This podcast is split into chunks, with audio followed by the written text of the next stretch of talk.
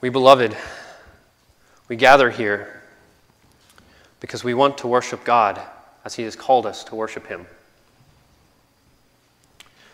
That is to say, we want to worship God the way God wants Him to be worshiped.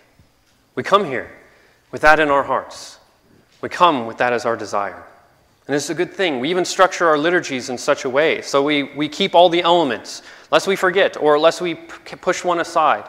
We structure our liturgy in such a way that we protect ourselves to keep everything that God wants us to bring in worship. We do this in how we pattern our lives too. We read God's word and we seek what He wants and we let Him conform us by His word day by day. By this way, we know we have confidence because God tells us that we have com- comfort in coming to Him. But today, we are looking at a passage that's the opposite. This man did the opposite of what we naturally hear in, in, in, of God's people desire. It's an example and a warning to us of a man who disregards the second commandment entirely. The guiding principle found therein, he doesn't even seem to consider. Jeroboam, the main man, of the passage will be revealed to us as a false king who establishes false worship. Our theme then will be based upon Jeroboam's actions throughout this passage as false king and false worship is established. Again, our theme will be false king, false worship. He's revealed to be the king standing against the true king who has promised to come. He forms himself as an anti king against the kingdom of God. He's making for himself an anti kingdom of God then. He was revealed not as a servant of God, but as a servant of the kingdom of darkness and the one who rules over it. He serves that commander. And some of the things he does, we may look at it briefly and, and think, oh, this is small. But we will see that this is a war for souls in this passage a war of kingdoms, one that is trying to rip people away from the line that is promised the one true king who would establish the kingdom of God for God's people to come into his presence gladly. Our proposition then for us today is to let us keep worship pure as God instituted, because God will bless it as he blesses us. We'll go through three points today. First, we'll look at the fall of a king fall of the king Jeroboam specifically. Our first point will be this fall of the king. Our second point will be a good commandment. A good commandment. As we're looking at how the second commandment is God given to us this safeguard, a net of security. As God has made one way of salvation for his people, he also gives a commandment, a guiding principle for us to stay on the narrow, straight path for worship. And thirdly, we'll look at the good news. Most of this passage is going to be focusing on Jeroboam's folly, but we will end by talking about the true king with pure worship. Our final point will be true king, pure worship. Beginning our passage looking at the fall of a king. He, Jeroboam, that is, has just taken the 11 tribes from Rehoboam. Ele- yeah, 11 tribes from Rehoboam, who has been acting as a fool himself. And even in the house of David, a rebellion was rising. And Rehoboam had mustered up troops to try and retake what God had given him. But the Lord sent a prophet and say, No, don't fight against your brothers. I will deal with them. And he sends, we'll see, even after this passage that we're reading today, he sends a prophet to go speak to them, to call them to repent. But what we see Jeroboam doing here is he's established as a king of these 11 tribes. And that's where we find ourselves in verse 25, where it says, Then Jeroboam built Shechem in the hill country of Ephraim, and he lived there. And again, this action may seem innocent at the front, because it, it seems like he's doing what any natural king would do. He'd be building a place for himself to live, he'd be building up cities, he'd be making fortifications for his people, granting them security. This is what a king ought to do. These are natural things that a king would do. The problem isn't necessarily that it's wrong to build a fortification, it's why. Why is he building up these fortifications? Why is he establishing a place like Jerusalem now in Shechem? It's because he desires a permanent, permanent separation from the house of David and the promises therein. What promises? We should, we should note these promises, one namely from Abraham, which has been developed into David's covenant, one that a seed would become a blessing to all nations. And that seed is from the house of David, the one who would establish an eternal throne and a kingdom of God's people with his presence living among them comfortably forever. This promise, Jeroboam is being shown to be turning his face on and even desiring or fearing that those promises will come to pass because he's building his own kingdom right now. Throughout the rest of this passage, you're going to see Jeroboam made, in quotation, uh, because he is the one who's doing it. It's not God. Jeroboam made, Jeroboam made, Jeroboam made. He's building his own kingdom, not God's. He is turning his back on the promises of David. And if we keep reading the next few verses, rarely do we see in Scripture the insight into the heart of a man. But here God gives us the insight to what Jeroboam was saying in himself. Jeroboam, from his heart, said this If this people, uh, sorry, now the kingdom will return to the house of David. If they go up and offer sacrifices in the house of the Lord at Jerusalem, what is his fear? The Lord has given us an insight into his heart. And it says his fear is that the people will return to the house of David where the promises are if they keep pure worship. If they continue to worship God as God has instructed for their time, they will return. He's afraid of authentic worship.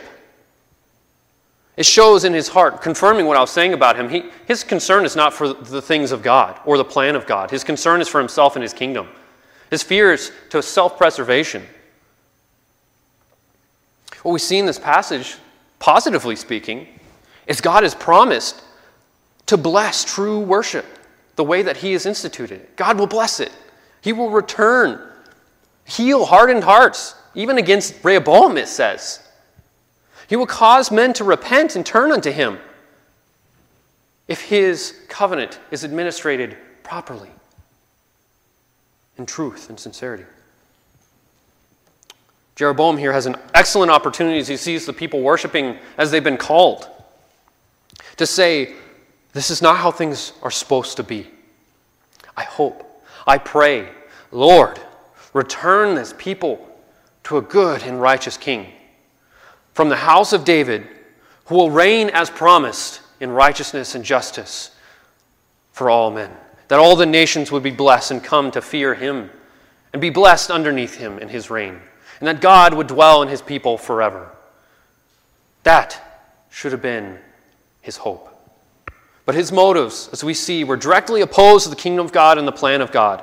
Instead of delighting to see what God, being worshiped the living God, that is, being worshiped truly and purely. He's putting his all now to change that. So instead of restoration, he conspires. Look what he does next. It says he consulted, obviously with earthly men, as we see what his plan comes to be as he's making golden calves. But he conspires against the Lord and his anointed one in the house of David. Reminds me of Psalm 2 the nations, the world, seems to do this against the Lord and his anointed. So, as any standard false king with false wisdom, he seeks earthly wisdom now to save himself, and he perverts true worship. We can see at hindsight the heinous evil of his ways. We can see that this was not wisdom. It was not just a, uh, a turning away from the promises of David, but it was, it was just pure folly no fear of the Lord before his eyes. He's standing in Scripture and he's, he's hoping against the hope of the promises of God, hoping that God will not complete what he has promised, essentially.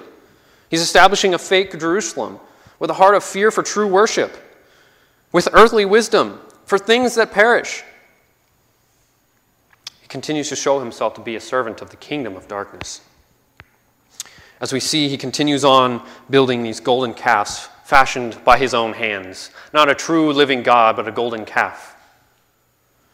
As we read Exodus 20, verses 4 through 6, it very plainly, explicitly says, You shall not make an image of God, anything in heaven above, on earth below, or under the earth, in the waters beneath. Jeroboam's explicitly breaking this command, disregard for God's commandment on how to be worshiped. He made these two calves because he needed to draw the people to something that would uh, stir them away from the living God. And look at the words that he uses. Look at the words that he uses to draw them away persuasive comfort. Comfort is what he uses, but a deceitful comfort, right? Too long have you gone to Jerusalem. It's too much for you to go to Jerusalem. Isn't that a long distance? Look, I will make for you a place for you to go. I will make a, a God that you can see and come to here in Bethel and in Dan. These persuasive words of comfort led the people astray. Not only is he a king going into sin himself, but he's a king seeking to lead the kingdom into sin. And so the passage says here, it became a sin. This thing became a sin to the people. Verse 30 what does it mean it became a sin to the people? Well, it should be ringing, hopefully, in our ears, the events of Exodus 32. Moses had gone up to the mountain with Joshua, Mount Sinai, to receive the tablets from their Lord, who was making the covenant with them. Uh, Moses tarries a little while, and the people come before Aaron, and they demand, Give us a God to worship. Moses has surely perished. He's gone. He hasn't come back to us. Well, Aaron go ahead, goes ahead and, and, and fashions a god of gold for them, a god of man's making. Moses comes down that mountain, and what happens? Joshua says to him, I hear a sound of war. And surely it was, spiritually speaking. Moses says, I do not hear a sound of victory, but a sound of defeat. I hear them singing. Moses declares, that they're singing in the camps. Their joy before this false form of worship was of defeat before the kingdom of darkness.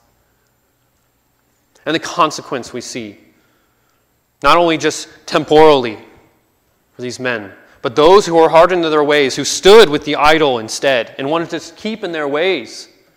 It says, The Lord responded in judgment, and they were written out of the Lord's book of life. They were written out of the Lord's book. So we see this is no small thing that Jeroboam's doing either. He's leading the people into grand judgment. That should they not repent, they will have separated themselves from the living God for a God of gold. We see this, the nothing other than kingdom warfare, spiritually speaking. Jeroboam continues to serve this kingdom of darkness, as we see here, as he not only gives them this God of gold like they did in Exodus 32, but now he goes and proves himself more as a false king as he establishes a house or a temple, a dwelling place for this false God. Of course, modeled after Jerusalem, like everything is. And priests, not of the sons of Levi. Again, we can see with this new priesthood that he's creating, it's nothing different than the rebellion of Korah, thinking that we can be the true priests. And again, what did the Lord treat? How did the Lord respond to Korah in his rebellion in Numbers 16? He did two things. He gave a testimony to the truth of the ministry of Aaron and said, Life comes from him, as he has life budding on the staff of Aaron of a dead rod. But death came from the, the faulty priests of Korah as the earth swallowed them whole. God gave a sign there for the people. Life comes from the true priesthood, not from the rebellious one. And sadly, what Jeroboam does doesn't end there. He keeps going.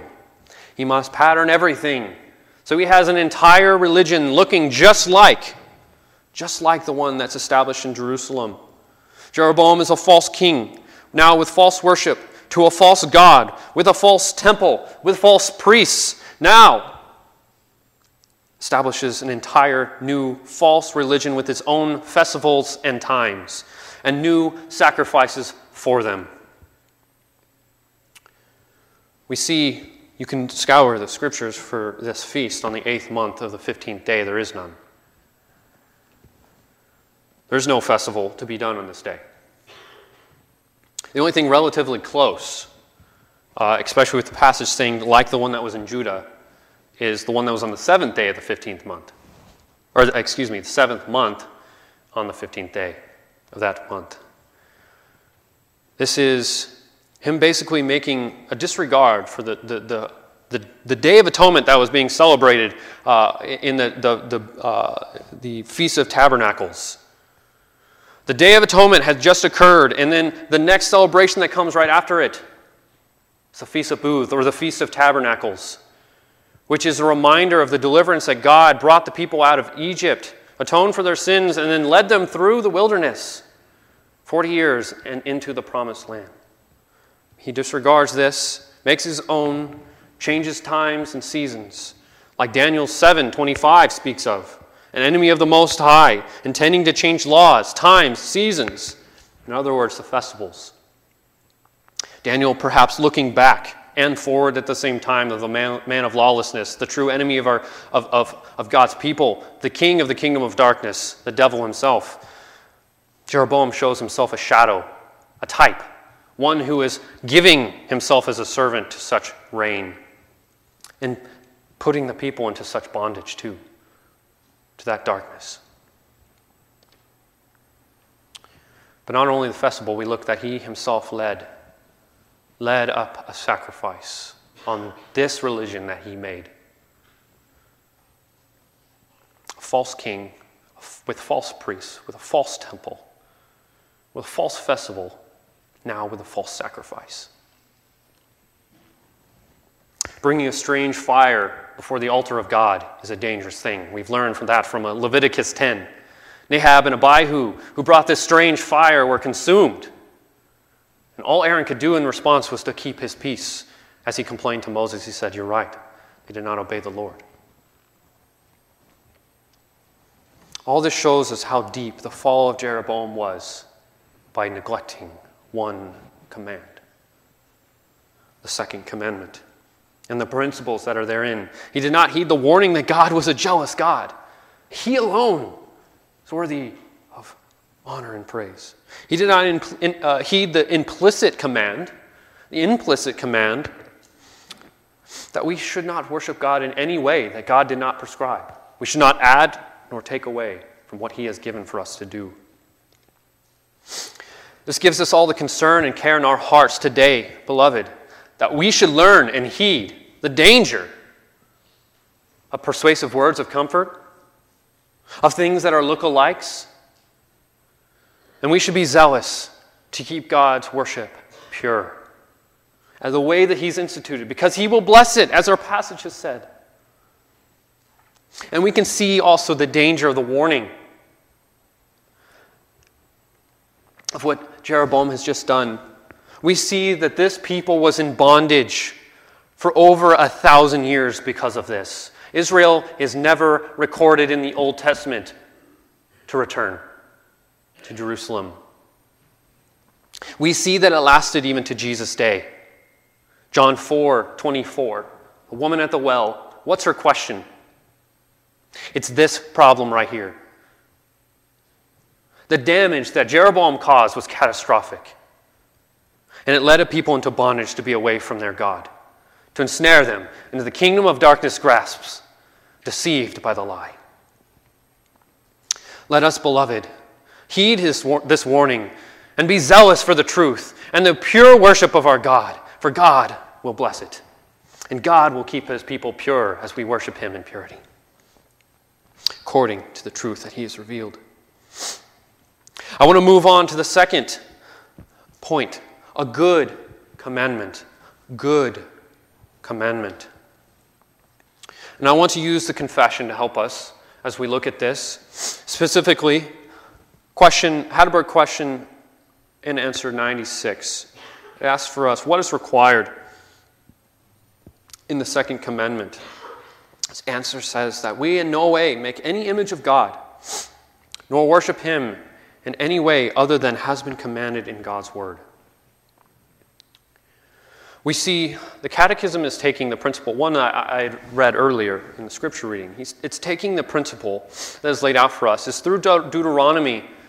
Moses is explaining God's law to the people once again. And as he comes to Deuteronomy 12 31, he's giving them a warning. God has given you a way to worship him. Abide by it. Don't think that you're wiser than God, is our, our, our con, uh, confession, uh, question uh, 98 says. Don't think that you should be wiser than God and create your own form of worship, but seek to know how to worship Him as He has given to you. Do not add to it or to take away from it. And we should, we should observe where we are in this catechism, too. The Heidelberg Catechism, we have reached the gratitude section. Why I say this is a good commandment why it's a good commandment is because of what we know has come before. We are a sinful people. We cannot come before God on our own. We need God to redeem us. We need God to purify us, to cleanse us, to cure us of our sinfulness and our sinful hearts that are often going astray, that are often, as Calvin says, factories for idols. We need God to cure us. We need God to defend us. We need God to cleanse us. We need God to save. And God has given a way. But His law was given also as a tutor to us to tell us the way we ought to go and the way we ought to do this. Until we look to the perfect one who came and completed that deliverance. We should not then seek to make any custom of our own a law that must be made for worship we can see that good intentions can be detrimental in our worship because it would lead astray if it's not found according to liberty given to us in God's Word. We also see within the commandment, God is a jealous God. If you read it, He gives a reasoning behind this commandment as to why, as the Heidelberg Catechism says, we shouldn't add or take away. He, it answers why in the, in the commandment itself. Because I am a jealous God. Meaning, he seeks the worship that he is worthy of. Romans 11:36 says this, all things are of him, through him, and to him. To him be the glory forever and ever. Amen. This God, the living God, is the only one worthy of our praise and honor. So God gives this commandment then, because He's a jealous God and He's the only one who's worthy of being praised. And He gives it then as a protection, a safeguard, a net for you and me. Because God is trying to keep us away from the self destructive worship which invokes judgment. Because it's actually, even though it could be with good intentions, it's actually idolatry a fake form of religion. We see that God states his fervent zeal for his own worship.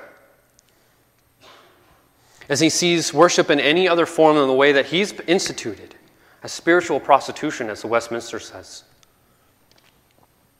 And so, beloved, we ought to seek to keep it because he's a jealous God, but also, not just because of that, but because we in the New Testament have a very clear picture of the true King and, and, and the pure worship that has been given through Christ.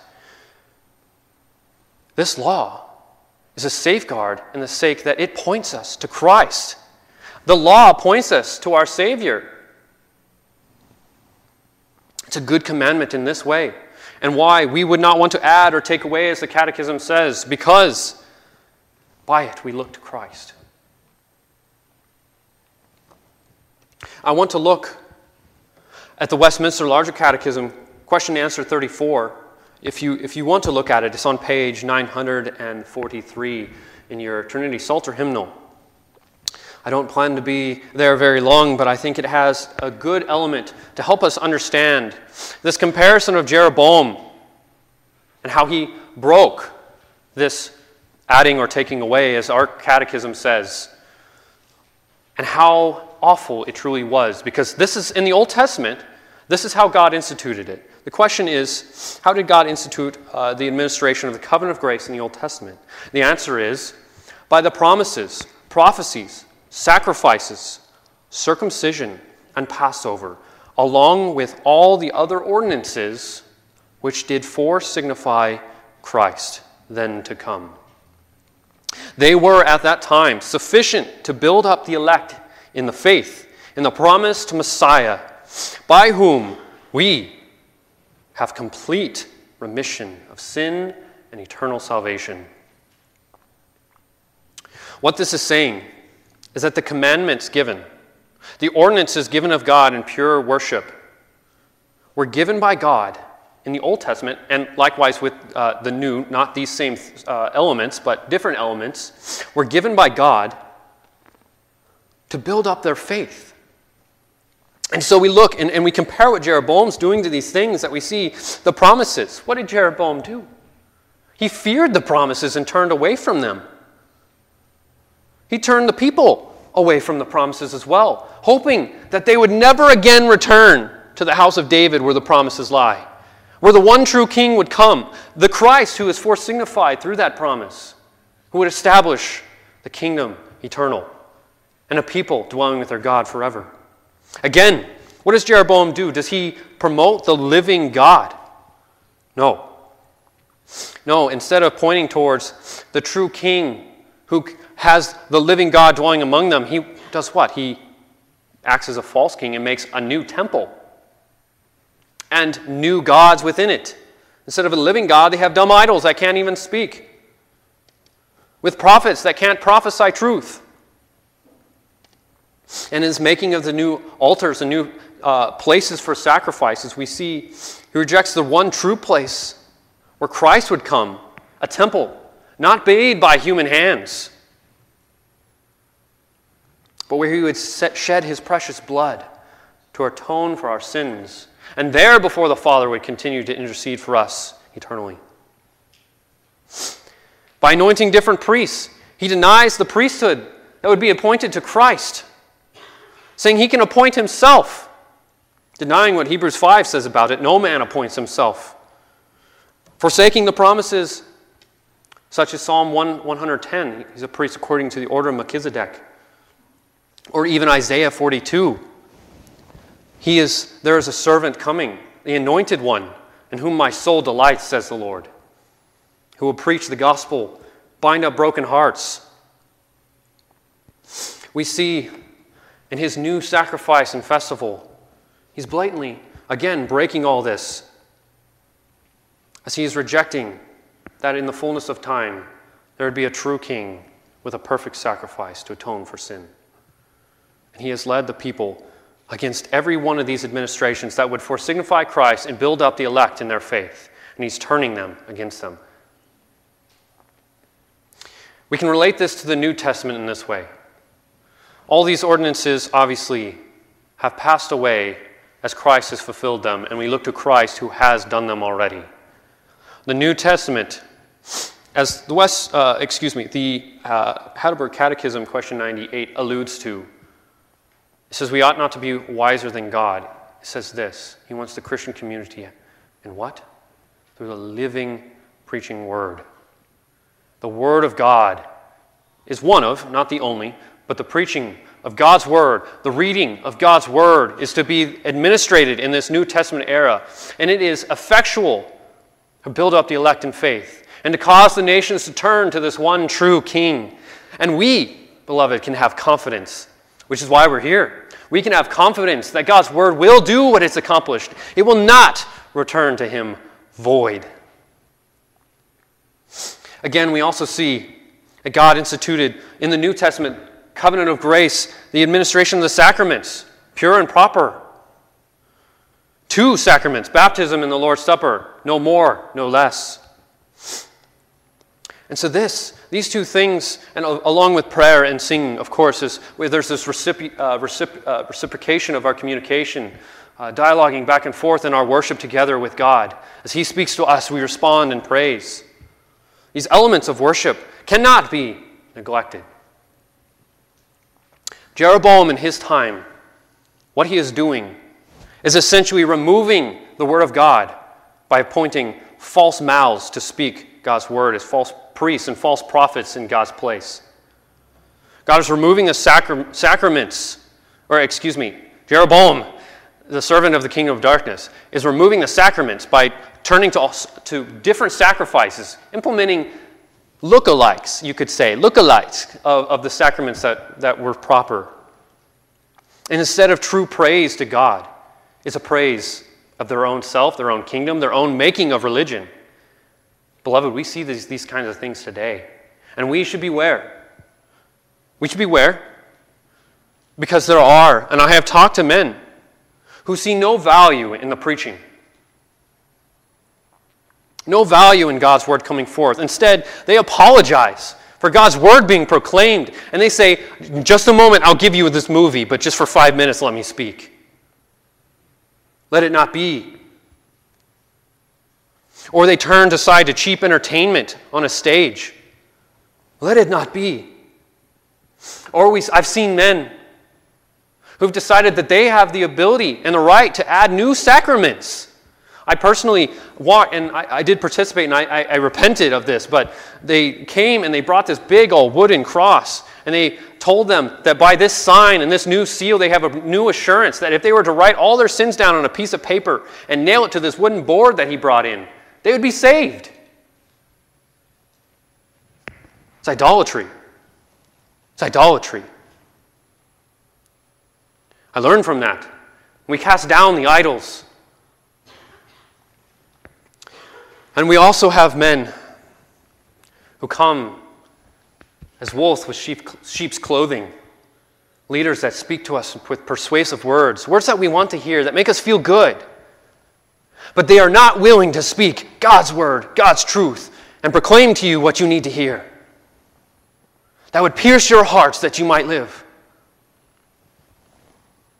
Our chief love, beloved, is God.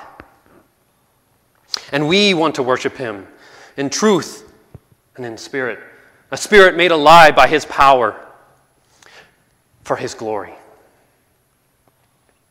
So, beloved, I hope as we're looking at this, we can see the goodness of our God to give us this commandment that keeps us safe, fixing our eyes on Christ. I also hope that we have the zeal for God's pure administration in the New Testament too.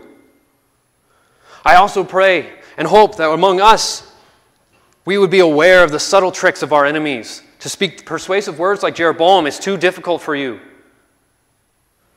We would not be given into new sacraments that seem really good because they're lookalikes. They tell us about, you know, the one who saves, but they're entirely new implements of worship that were not instituted by God.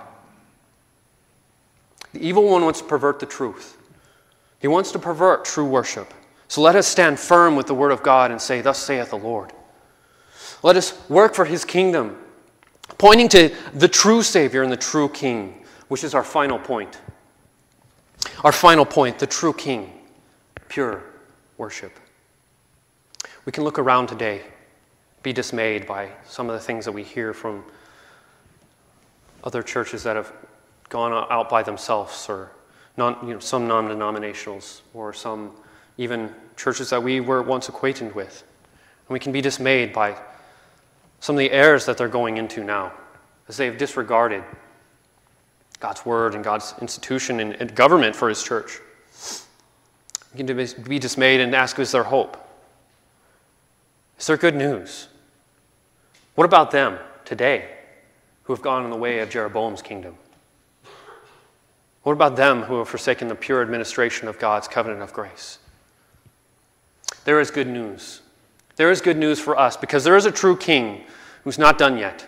There's a true king who is constantly, by his word, administrating pure worship he gives us the Spirit, of course, to be with us and empowers His believers to break down that kingdom of darkness by the preaching of the living Word of God.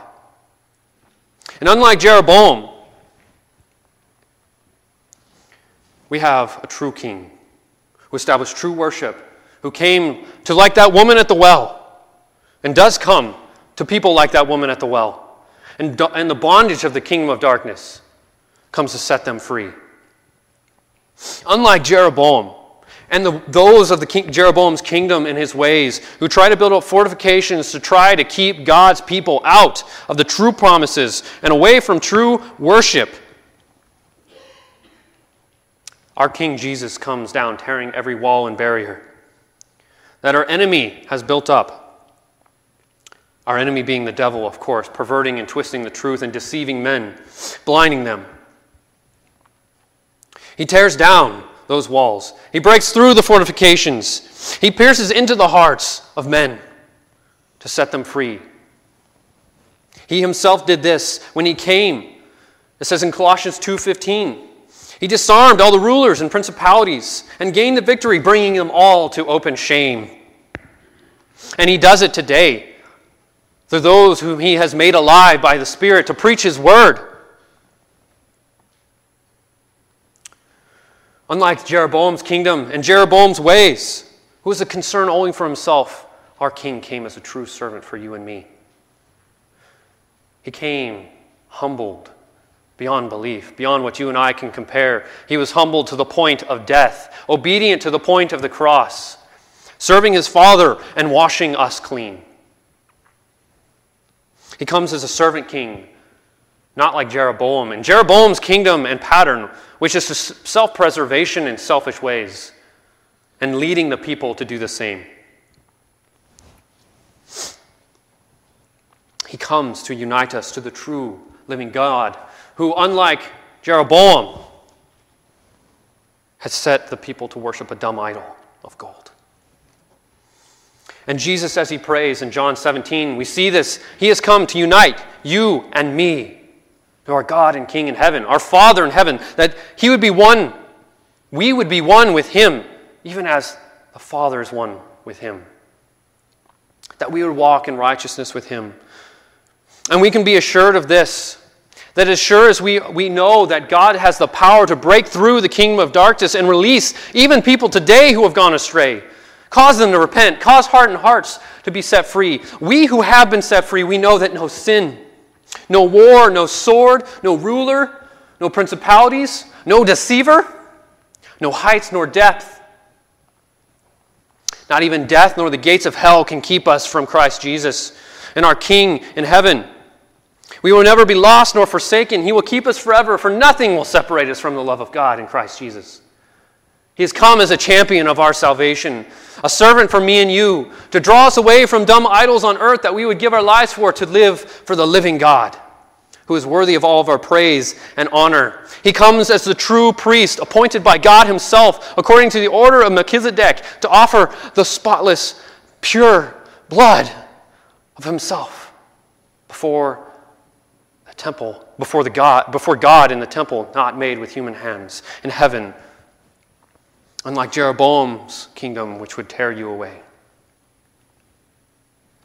Jesus did not despise the cross for you and me.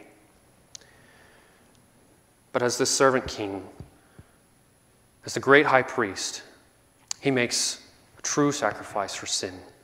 And this perfect king makes this perfect sacrifice that will wash all of our sins away. And those for tomorrow, too, who hear this word, too, they can be set free from that kingdom of darkness too. We have seen God's word today that God blesses proper worship and he will use it.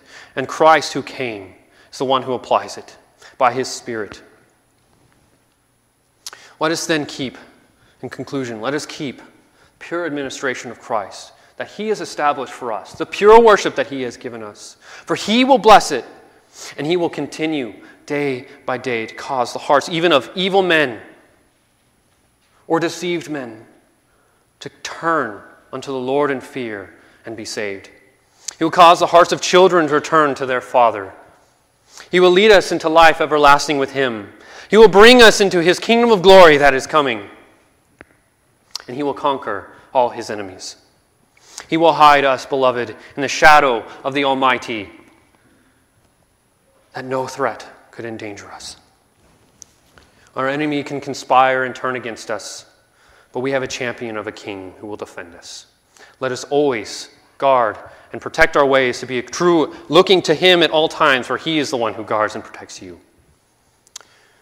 Amen. Let us pray. God, you are an amazing God, full of glory and strength. You came to save people out of the kingdom of darkness into your glorious light. I pray that we would be confident in your sacrifice for us and your power to save those in the kingdom of darkness still today. Lord, I pray that you would take this word, put it in our hearts, that we might not sin against you. I pray that we would see your commandment as one that is good for us, that we would not seek to add or take away anything that you have given us to do. Lord, I pray that you'd put a zeal, make our hearts be a blazing fire, that we would be proclaiming the excellency of you who brought us out of darkness into your marvelous light. We ask this for your glory's sake. In Jesus' name, amen.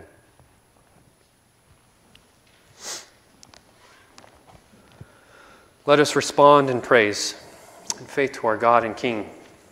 Trinity Psalter Hymnal 22D. 22D. The ends of the earth shall hear. The ends of all the earth shall hear, excuse me. 22D.